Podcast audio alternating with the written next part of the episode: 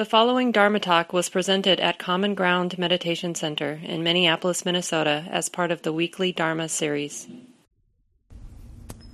So, welcome again. Good to see you all.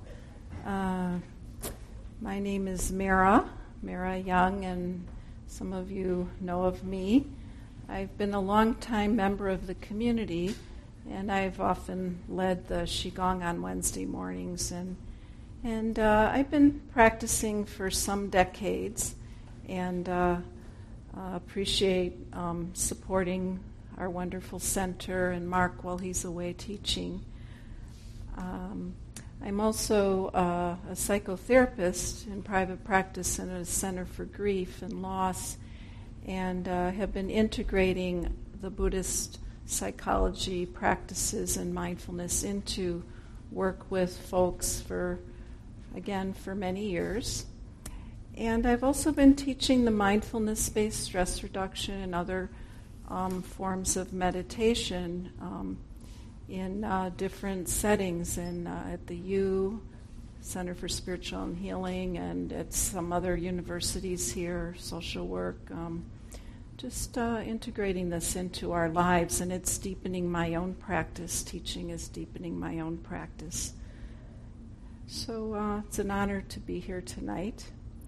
And as I was reflecting on what I wanted to talk about tonight, uh, I was thinking about my despair about the world these days and how painful it is um, here in our own cities, the violence um, towards uh, African Americans, and um, and then in our country with the police and just so much gun violence and harm and racism and and then also the the political arena and the, um, the just the level of hatred and vitriol and um, very very painful. And and I find myself I don't know about you like um, I when I might catch a program on NPR or at the end of the day turn on the BBC and although I've tried to stay some of it away so it's not constantly aggravating my nervous system, is, um, you know, just either getting really rageful, outraged, overwhelmed, or um, weeping, just feeling really a lot of suffering and wondering when, when will we awaken from harming one another. So, this is a talk about the courageous heart and turning towards healing, turning towards compassion and wisdom. And how do we live with courage at dark times? I'd like to start with a simple definition about courage. So, the word cur in our language, courage, comes from that Latin, which means heart heart, and age, the quality of mind or spirit that enables a person to face difficulty, danger, pain with, without fear, bravery, to have courage of one's convictions and to act in accordance with one's beliefs, especially in spite of criticism. Courage is fearlessness, dauntlessness, intrepid, intrepidity, pluck. I like that one. Pluck, spirit, valor. These are qualities of, of courage and spirit of conduct. Courage permits one to face extreme difficulties without fear. Jack Kornfield says the courageous heart is one that's unafraid to open itself, unafraid to open itself to the world. You know, we don't just use our practice to escape to some happy place. We really have to bring our practice to bear on how we show up in the world, even when it's difficult. Maya Angelou says, Courage is the most important of all the virtues because without courage you can't practice any other virtue consistently. You can practice any virtue erratically but nothing consistently without courage. We can't be kind, true, merciful, generous, or honest, she says, without that courage, that virtue of courage. It takes courage to practice, to live a virtuous life. James Baldwin says, Not everything that is faced can be changed, but nothing can be changed until it's faced. Let me read that one again. Not everything that is faced can be changed, but nothing can be changed until, until it is faced. Dr. Martin Luther King says, We must build dikes to hold back the flood of fear. We must build dikes to hold back the flood of fear. The reading that I began with, the reflection, is based is a reflection that Mark Nepo, a wonderful uh, poet writer who wrote a beautiful book called The Book of Awakening, daily book for living in, in an awake life. And he's just very courageous. He leaves no stone unturned. This reading is called Through the Wall of Flame. He talks about when we're frightened as a frightened person in a burning boat, the only way to the rest of our life is we must move with courage through the wall of flame into the greater sea.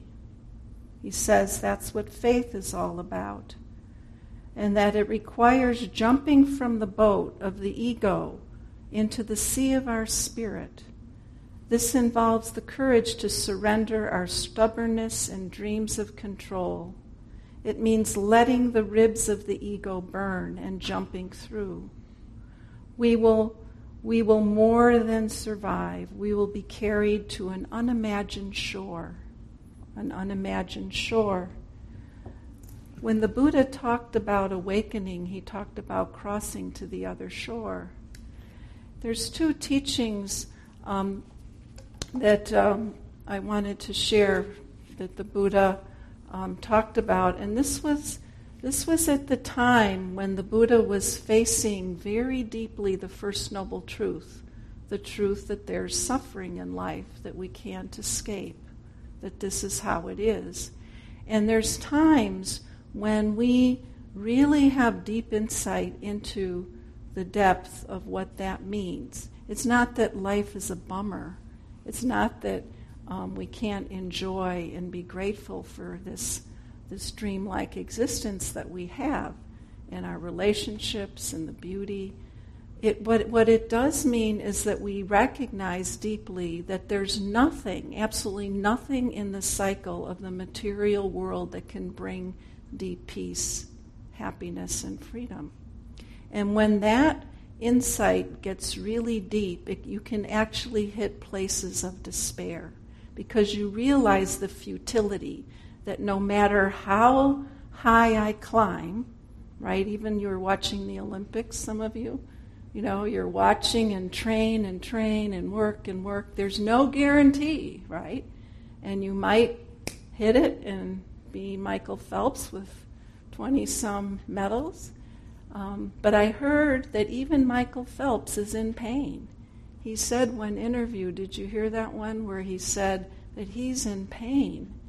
I mean, he has to have had to deal with a lot of pain to perform at that level and to see these these athletes that put their whole being and then how long do you stay at the top and how many of us even remember most of them 5 years 4 years later you know we get we get in you know to this we, we reach for these goals, which is wonderful, but then we can't sustain it, right? Or we up, we go up and we go down, and then we begin around and around. We can do everything right. I often hear clients and students come in and say, you know, I've really, I, I'm doing it all as much as I can. I'm working hard, but no matter what, I can't avoid the fact that things fall apart and that there is no lasting, permanent happiness based on the conditioned world, on the material world. Um, I was talking with someone the other day that They had had, you know, the top of the food chain, very high material lifestyle. Conditions changed, illness came, things happened, leading a simple life. All, you know, just passed away. Um, I just today, I opened a Caring Bridge site for a young cl- colleague of mine in her early 40s, just diagnosed with cancer. You know, we just don't know. So, what is this teaching that I'm talking about? Samvega. Some of you heard of the term Samvega. Samvega is spiritual urgency. So, at dark times like this, times where we're challenged, there's this sense of urgency to awaken, to really have the courage to practice formally, informally, and really apply our practice to our life, to really awaken. And the Buddha felt that, and, it, and the courage helped him to leave his comfortable life that he had, if you believe the story about living in conditions that were very comfortable, and also with people that were trying to convince him, like, nah, don't worry about death and aging and sickness. Don't worry about those things. Just just have fun, have a good time. And but he didn't buy it. He said, I have to find what is going to bring real freedom, what is going to bring lasting peace and happiness. So there was this spiritual urgency. Everything was burning, burning. The ego was burning. That desire for freedom was burning. And that's how we're sitting here, because of the power of that conviction, that courage to let go and go into the unknown, even in the face, the convictions where others made fun of him, others thought he was crazy, others disagreed with him. And then what balances the samvega, the spiritual urgency, and the despair that can come when we see things falling apart and how everything's impermanent, and that longing for freedom, is pasada.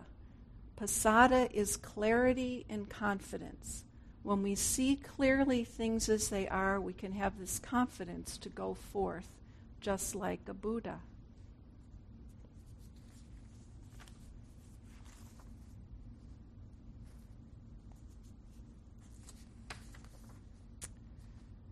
So I'd like to, if you'll forgive me, I'd like to share a little story um, about a dragon and a princess, and I will, I will modify it to try to make it less sexist.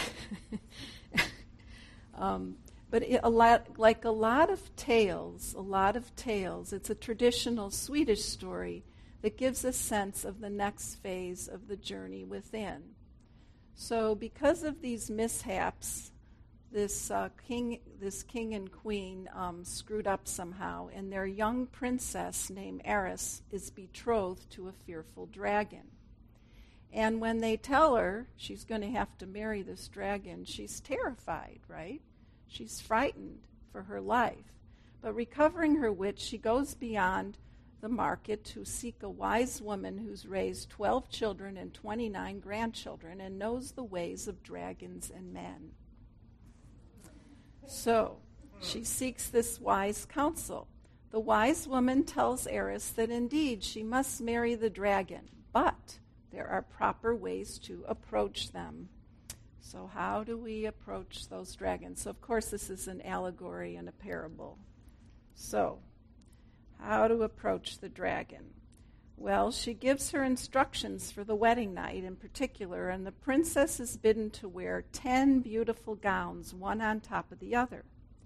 The wedding takes place, a feast is held in the palace, after which the dragon carries her off. When the dragon advances, she stops him, and she says, Before offering my heart to you, I must um, take off my attire. And you too, she said, must remove yours properly. So as I take off each layer of my gown, you must also remove a layer.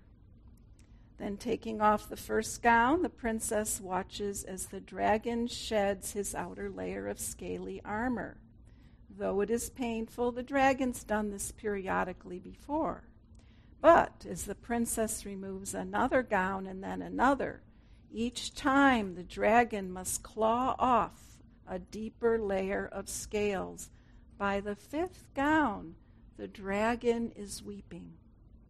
Copious tears at the pain, yet the princess continues, and with each successive layer, the dragon becomes more tender. His form softens he becomes lighter and lighter.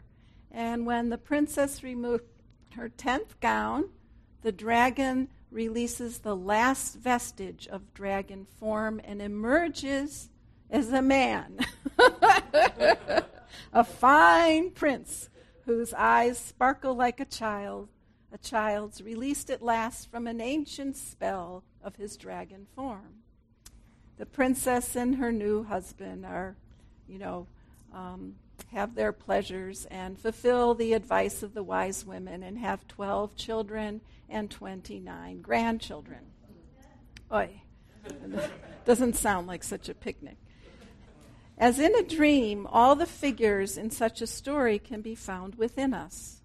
We find the scaly dragon and the attending princess, the wise grandmother, the irresponsible king and queen, the hidden prince and the unknown one who has cast his enchantment long ago.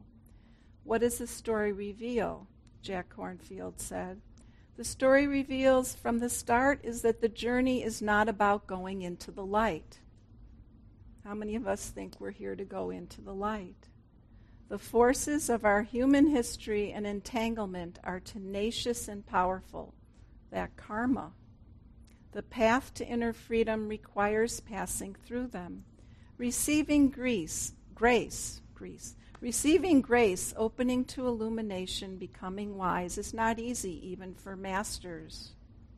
It's described as difficult purification, cleansing, letting go, stripping away.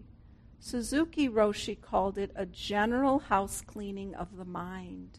A general house cleaning of the mind. It is painful to cast away our own scales, and dragons guiding the way are fierce. It requires the inspiration of angels. It requires diving into the ocean of tears. So, courage, courage. There's a story. Um, it's in the after the ecstasy, the laundry by Kornfield as well, and this one is much shorter. This is about. Um, I thought it would inspire us because so often we feel like a failure, and I know being on the path for for many years, it's kind of discouraging to see how easy I can lose myself and overwhelm and anger especially with the conditions that are going on in our world and country. So he says that um, one Sufi teacher says of his prayer and meditation, my main practice is stopping, stopping and listening to the heart. Even if I can't stand still, I stop and step, step out of the drama, recognize the pain of busyness and being lost. I try to come back into my own heart before speaking and acknowledge what needs attention. Then I include them in the space of the heart. This makes a strong presence and connection. When times are tough, he says, we can't do this alone. So here we are, Sangha. We can't do this alone. One Zen master tells how he how during his first year of training he was really struggling and he needed some therapy. And he went to his teacher, his master, and he said, I went desperately to a senior Zen master in my lineage. I was afraid he would condemn my insecurity. Instead, he told me, he took me in, he loved me, and expressed total confidence in me. He helped me hold my suffering and confusion with steadiness and faith my mind relaxed and my teaching was transformed. When we are confused or in pain, we often judge ourselves as not spiritual enough. But the awakened heart does not judge anything. The awakened heart does not judge anything. In mature spirituality, we are willing to have a dialogue with pain, with evil, to hold them in our prayers. In situation of great pain, someone has to consciously suffer the impact to become the ground where the sorrows can be held and reworked. These things can be carried with grace. They can't be faked. So there's a story about um, a cook at a Zen center that was cooking turtle soup for the monks. And uh, he accidentally left the head of the turtle in one of the bowls. And the bowl was served to the Zen master. And the Zen master called for the cook. So the cook had to eat the blame.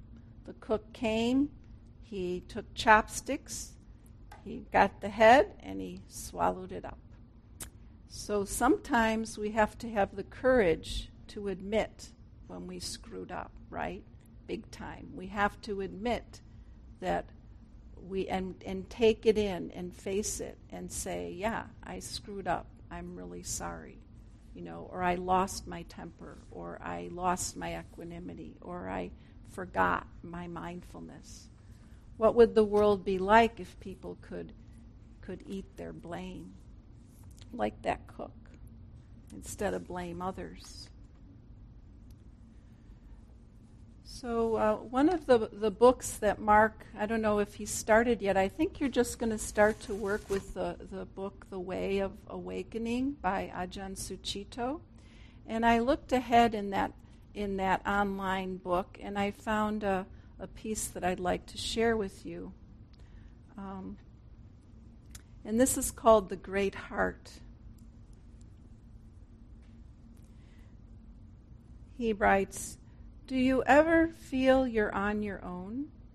That the uh, like the odd one out, the flawed or failed one, the one who's getting a bad deal, or you're really messed up in your life? Maybe, as you're reading this, you're ill or experiencing bereavement. Maybe you're serving time in prison.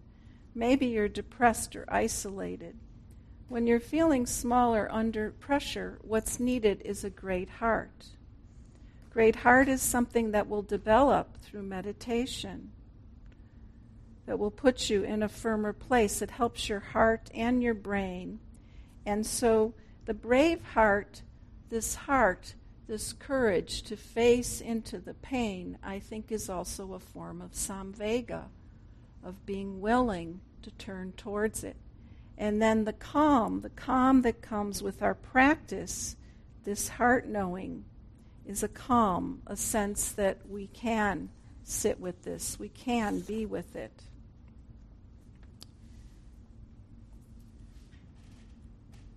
It may seem like a small comfort when we recognize that we're not the only ones that struggle, when we look around and we know and we hear that we're not alone, this sense of connection can be a comfort to us. He says that Sangha, the community, can provide empathy that gives you a place to stand. If we develop a sense of widening out of the narrow sense of trap me, we can get through life instead of pummeling down into despair or churning up bitterness because others have come through challenges we can. This is courage and confidence of the great heart. Courage and confidence of the great heart. When, when we heard of the, the shooting um, of the young, young man in our area recently, um, a Dharma friend, we, we made a time to meet. And when I walked into her house, she's another member of the community. I think I can say her name, my, my dear friend Patrice. And Patrice and I embraced each other, and we said our hearts were crying for this horrible tragedy and how painful, and that this is how we could face it, how we had the courage, is that we could hold each other when our hearts were breaking. And then, similarly, in our various ways, I had to go teach a class that night at the School of Social Work. And I just said, let's sit together. You know, let's use our practice to sit with this terrible violence that has happened here and to um, let it touch our hearts. You know, to have the courage, the courage to feel the pain that this is really happening. You know, not to just kind of avoid it or use our practice to kind of distance ourselves, but to actually touch it deeply and have the courage and let it crack our hearts open even more to break down those barriers of separation of self and other. So it takes a lot of courage, this path of ours. One of my um, other younger friends um, recently um, lost her mother. One of her parents literally went within five weeks from being healthy and and engaged in life and had recently moved and was starting another chapter. And got a literally le- barely a month diagnosis to death. And the woman was my age.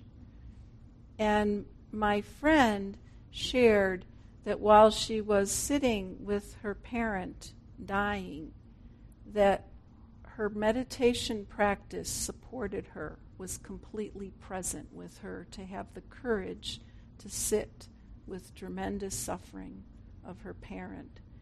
And I, I too have experienced that type of practice where, um, because the Buddha is so clear about the teachings of impermanence and death, and the practice of facing and sitting with it over and over again. Our early teacher said that meditation is preparation for death.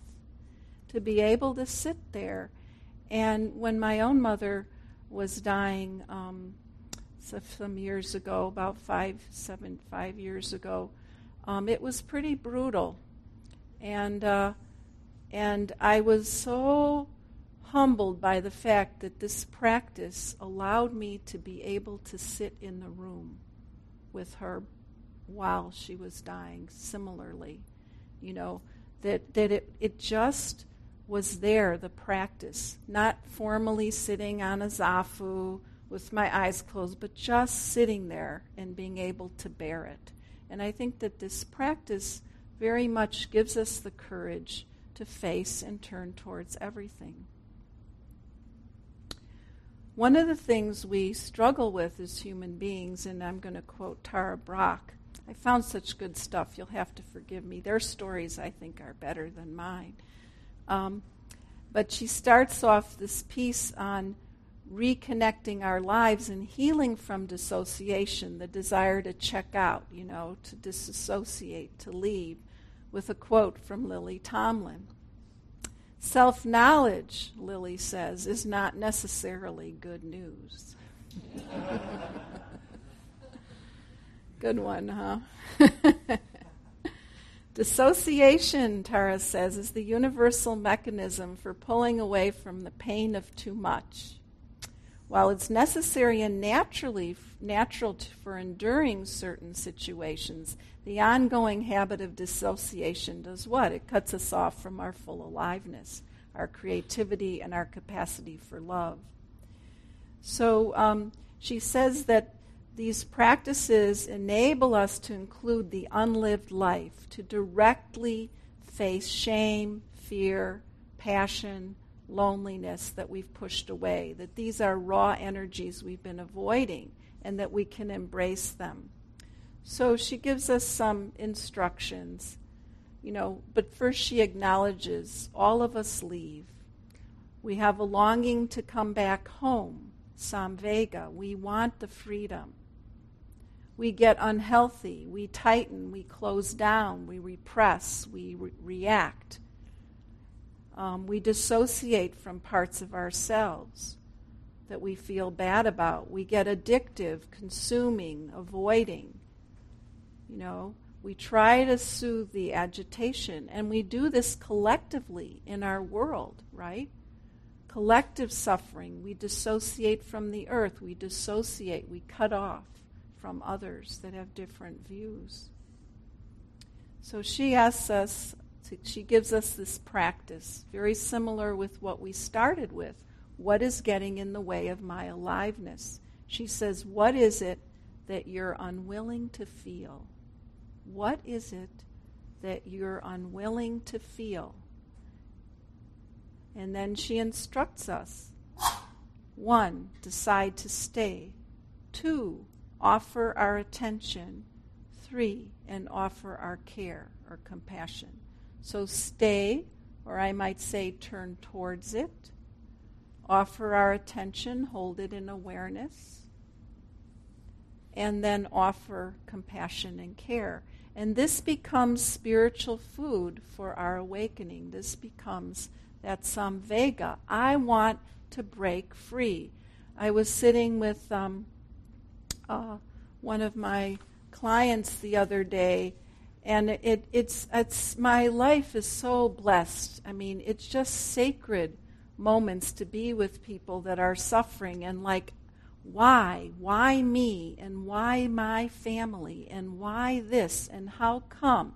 And then to bring the Dharma to bear and say, you know, it's not personal. It's really not your fault. This is just how it is. And then to watch as that surrender starts to come to accept the truth that I can only show up with compassion and hold as best I'm able this fear, this loneliness, this out of controlness that I'm feeling right now because someone dear to me is ill, or I can't find a partner to share my life with, or my finances are in the crapper.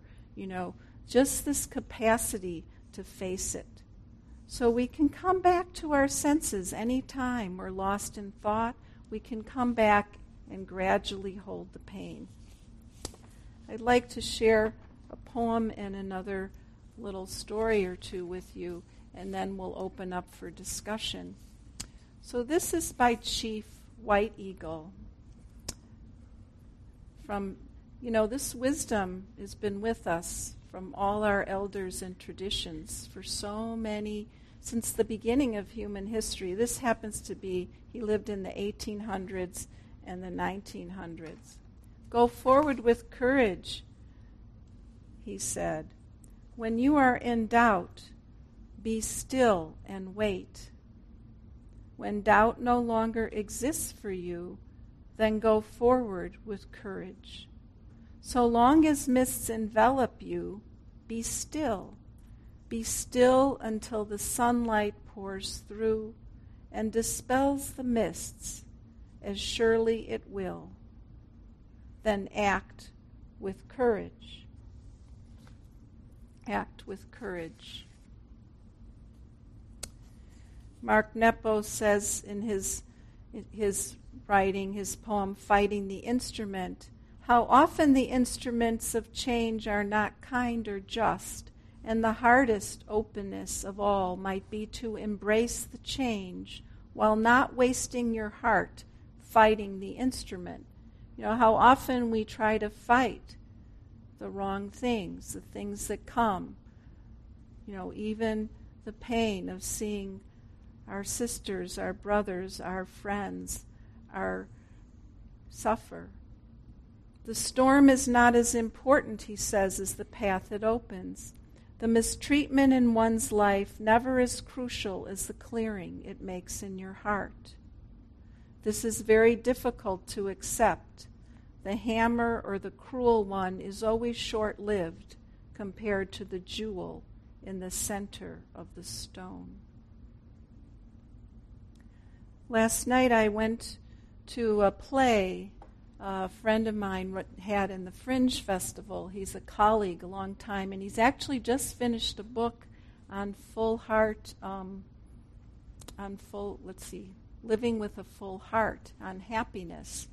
And Tom, Tom had his play about how do we deal with. One of the parts was how do we deal with with difficulty because happiness isn't about denying that there's pain in really difficult times. and he talked about resilience and mindfulness and connection, like we've been talking about.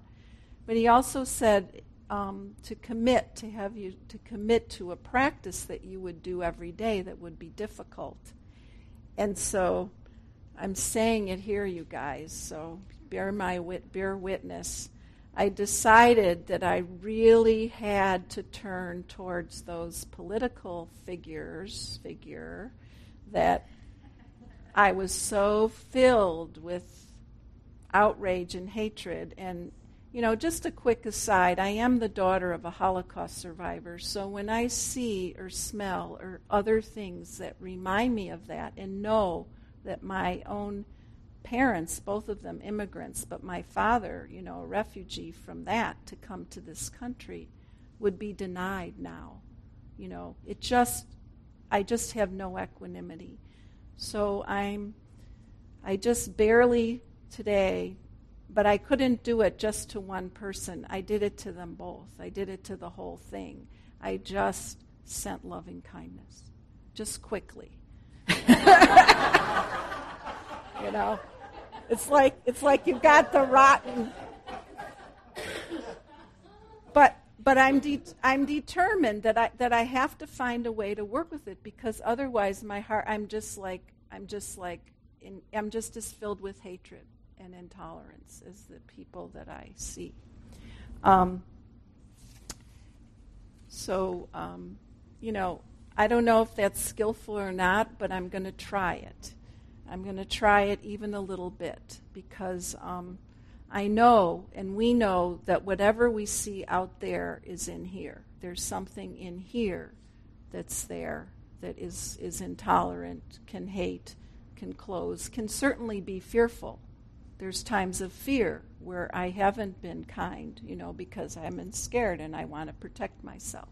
So I might react those ways. So um, can use that as practice as well.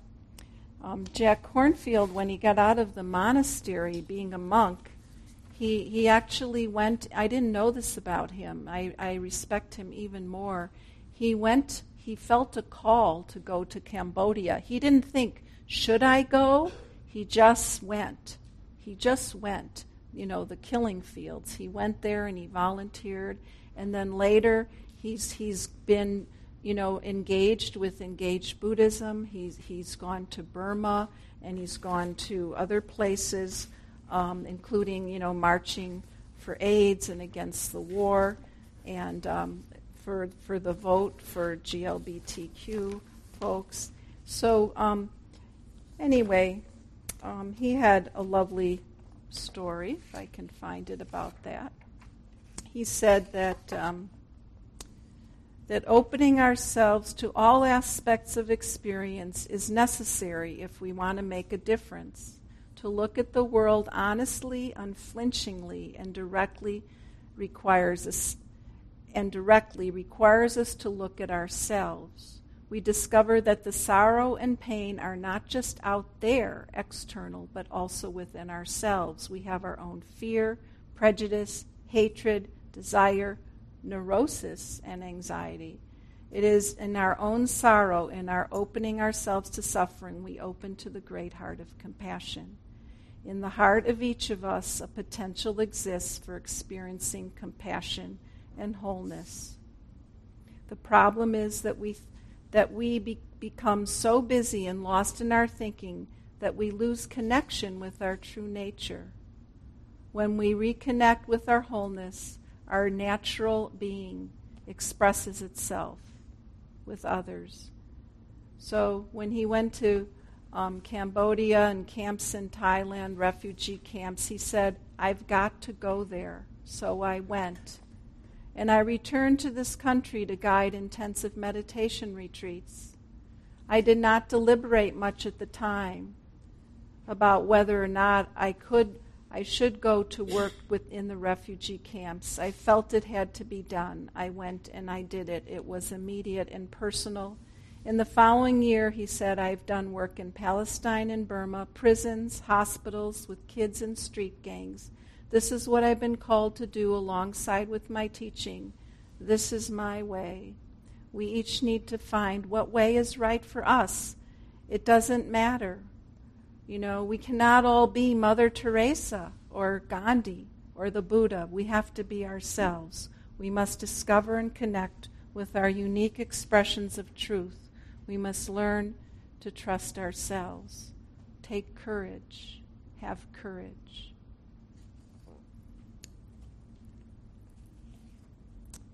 I'd like to close with a couple of poems. I, I won't tell this whole story, but I'll just say that one thing I, I've heard there was a whole series on Syrian refugees that was on NPR. I think it was Ira Glass. And one of them was a Greek mayor in a small town. Did anyone hear that story? It was so beautiful. Um, he, um, do you want to say what it was? He, he, he's a Syrian. He was Syrian. He's Syrian by birth. He'd been in Greece for 20 years. Remember? Yes, and, and he was a doctor. So he was a doctor, and he was a Syrian, and he was a mayor for about 22 villages or towns. And there was a seaside beach resort that was empty. And he decided that that needed to be a place for refugees, and he had to fight. He had to have the courage to go to the townspeople that are like, hey, you can't do this. We're going to have violence here. We're going to have to have guns. We can't trust these people. Are you crazy? He said, no, no, it'll just be families. And he really had no idea. and then this bus, he finally got it approved through the city council, whatever, excuse the ad lib.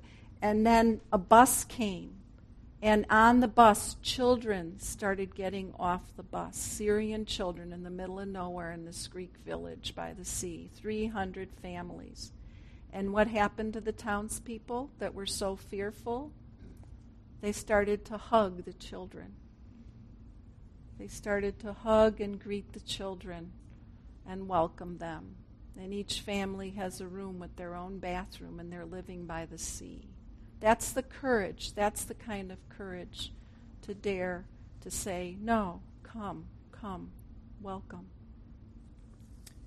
Mary Oliver says, To live in this world, you must be able to do three things to love what is mortal, to hold it against your bones, knowing your life depends on it, and when the time comes, let it go. Rumi says, Search the darkness. Sit with your friends. Don't go back to sleep. Don't sink like a fish to the bottom of the sea. Life's water flows from darkness. Search the darkness. Don't run from it. Night travelers are full of light, and you are too. Don't leave this companionship. Be awake. Be a wakeful candle in a golden dish. Don't slip into the dirt like quicksilver.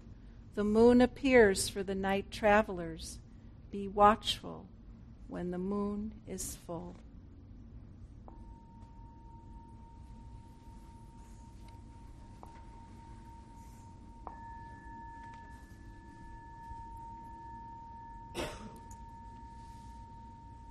So let's sit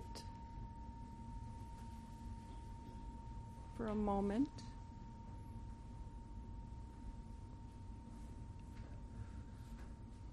If I've said anything that's offended, please forgive me.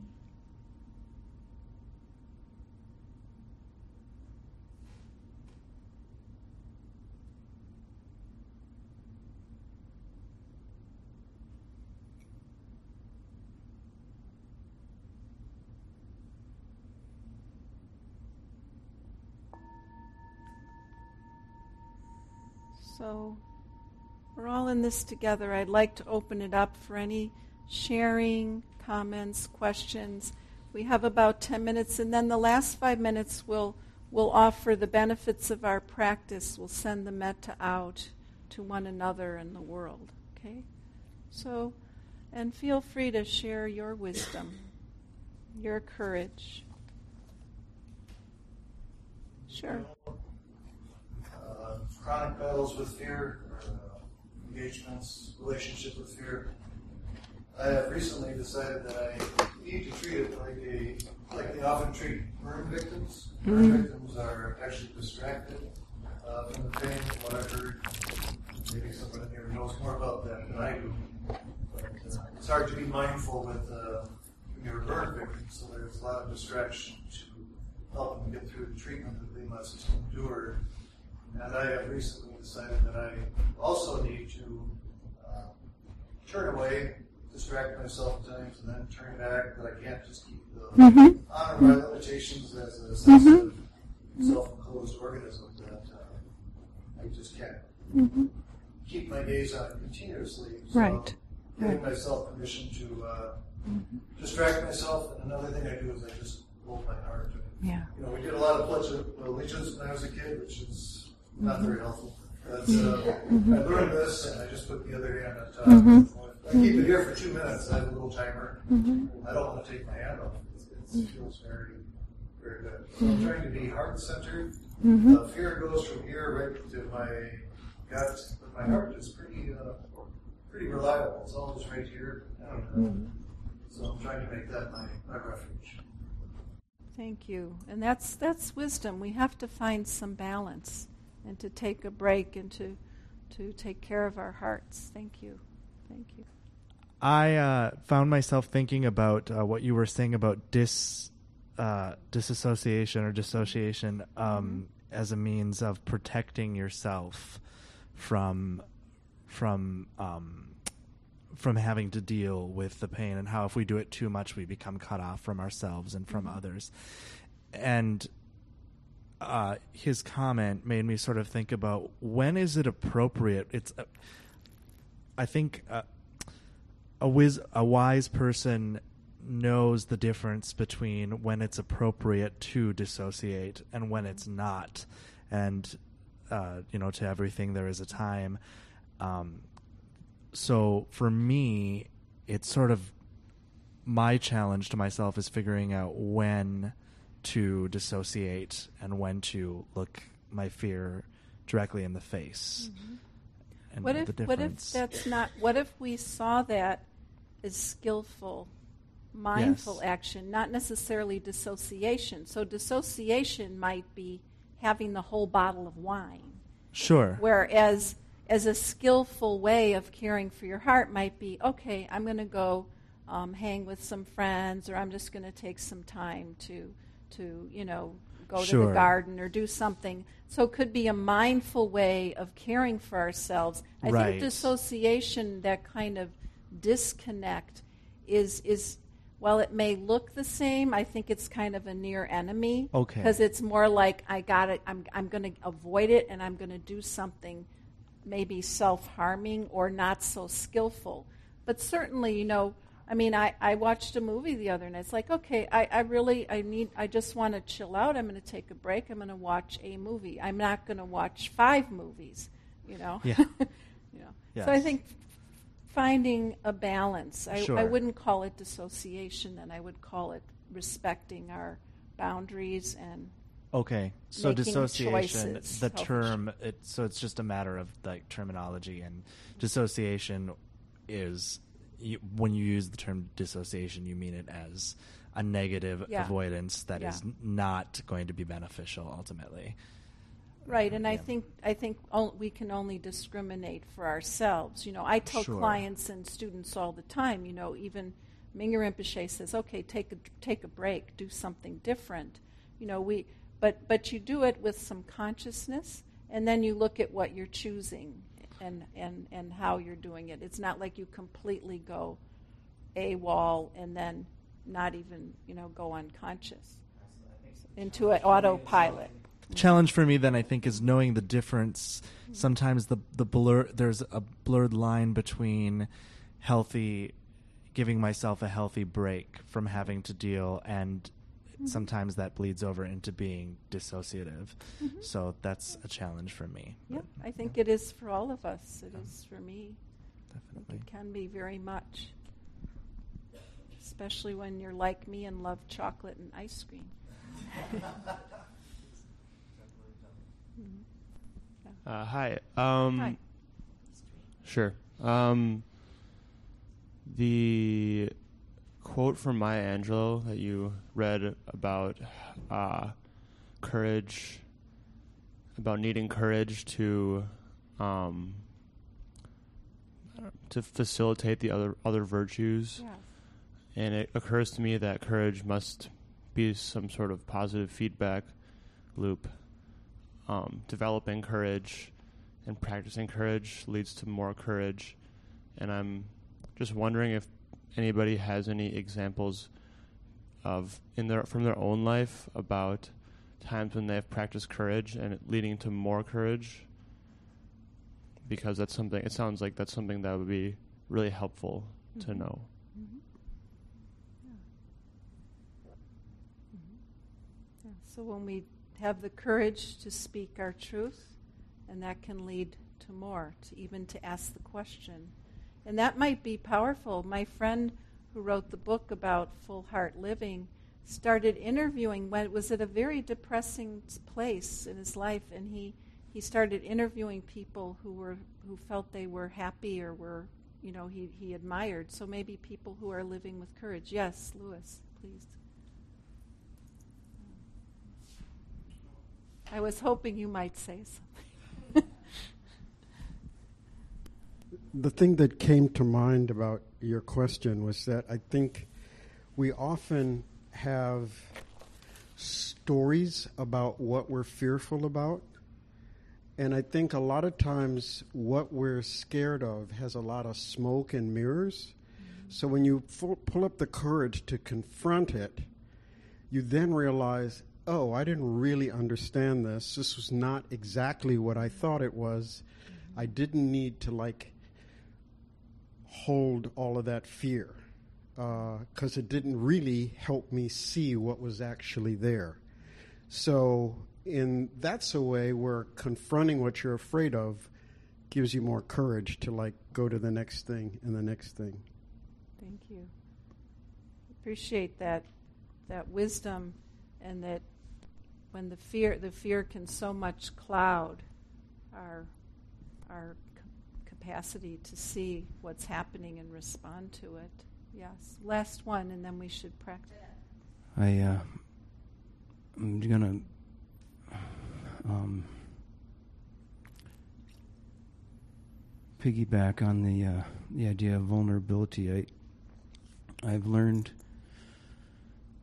that uh, that's the way of healing. So I'm I'm my heart's pounding a thousand pounds a minute, and I'm just want to say that I'm really glad everybody's here tonight.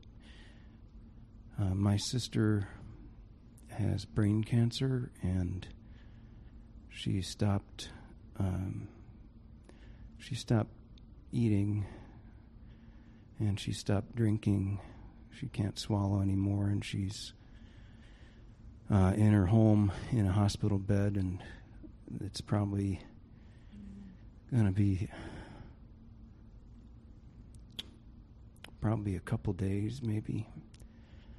And uh, I'm here in Minnesota, and she's in, in near Chicago, and I have wanted to be there, but because of some financial considerations, I really have needed to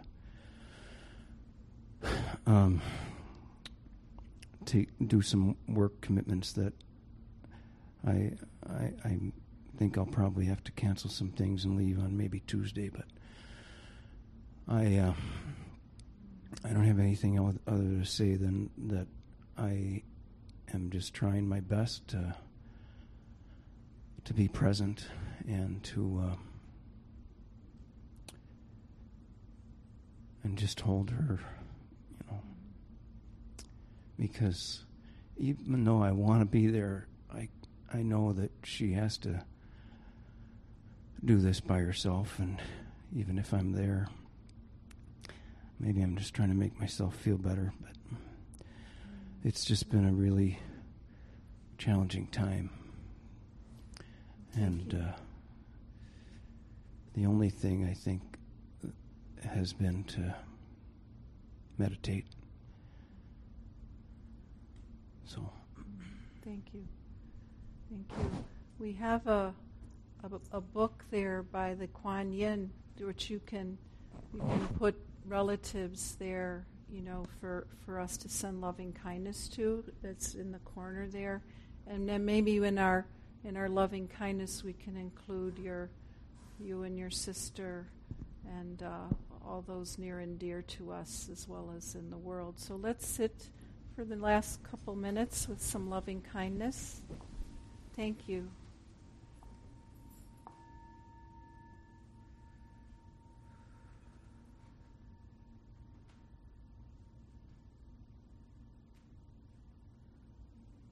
Just noticing how your heart's feeling now, maybe tender from from listening to to the loss. And just let your heart open to include yourself and one another, those who are suffering those near and dear, and far and wide, who are living in pain, wishing peace, unconditional loving kindness, healing the deep wounds in our country and in the world. And as far and wide as the heart wants to go tonight, and it's fine to stay with yourself, your own heart. No separation. To all sentient beings everywhere, in all directions, in all places and time. May they have the benefits of our practice.